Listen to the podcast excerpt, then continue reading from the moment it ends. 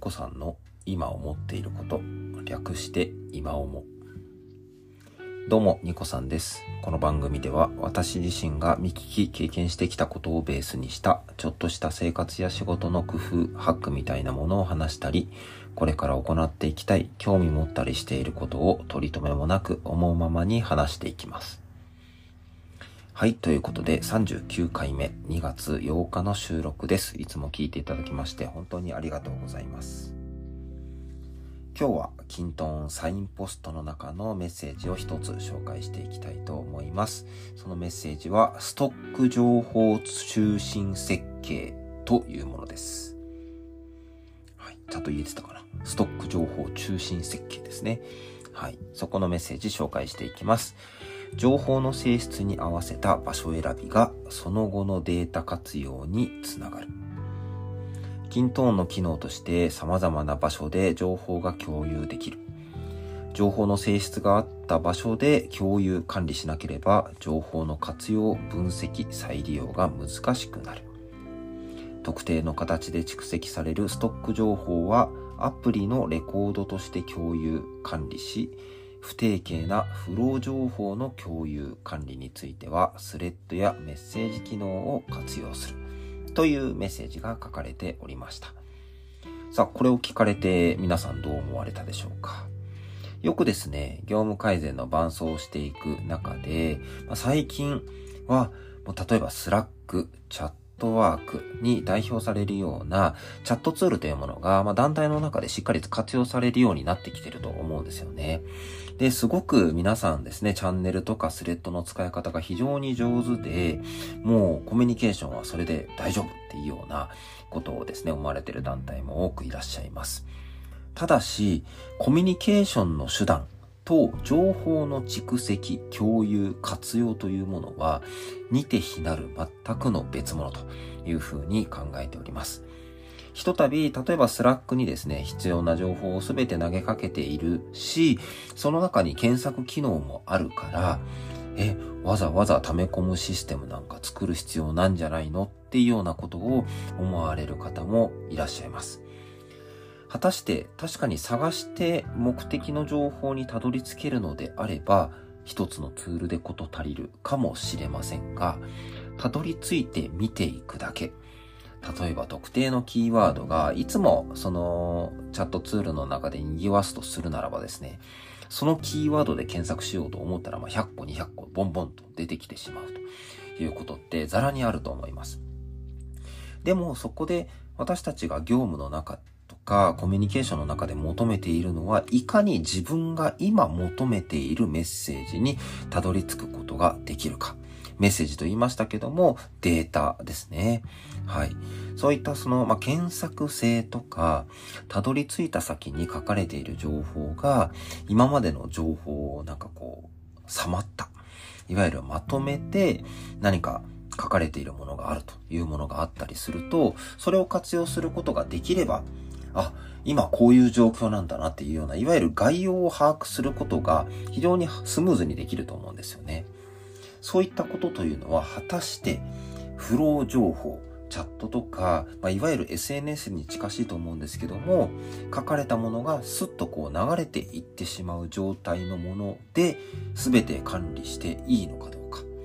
それはおそらく違うかもしれません。で、そこで、まあ、今回、キントーンの話になってくるんですけども、まあ、そのアプリと呼ばれるものについては、フィールドと呼ばれるいくつかの項目を作って、そのアプリというものは構成されていきます。例えば、ここには文字を入れてもらおう。こっちには文章なので、まあ、開業してもいいようなフィールドにしておこ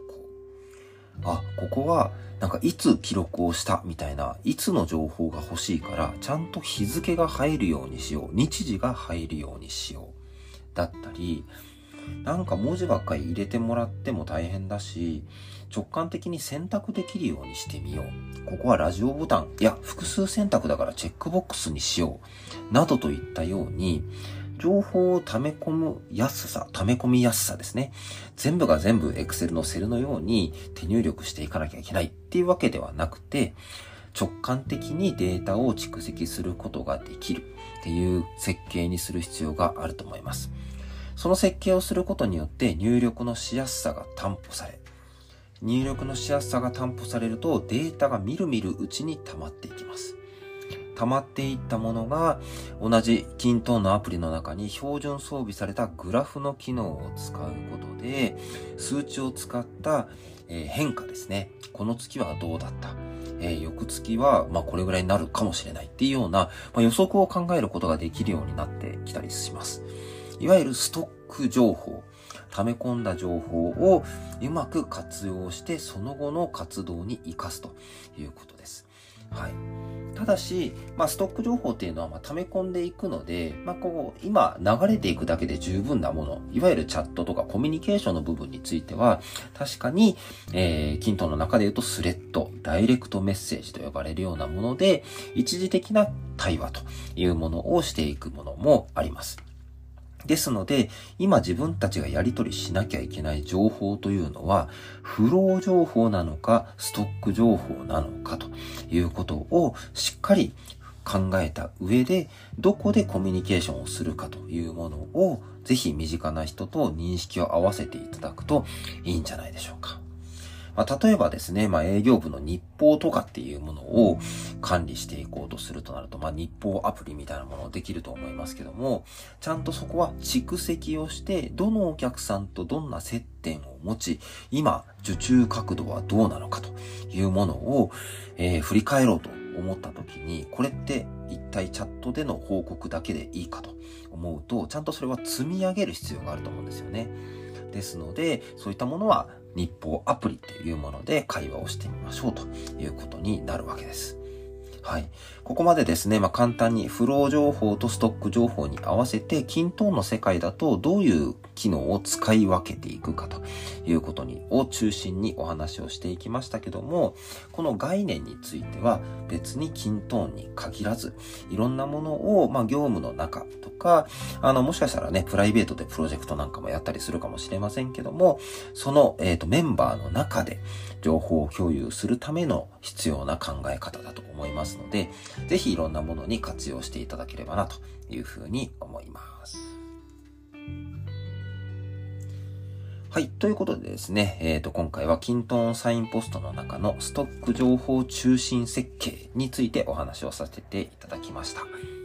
個人にしても団体にしてもできるのひらめきに出会えるような働きかけをしていきますし、もしこの番組をお聞きになられた方がおっと思っていただけたのであればとても嬉しいです。それではまたいずれどこかで。バイバイ。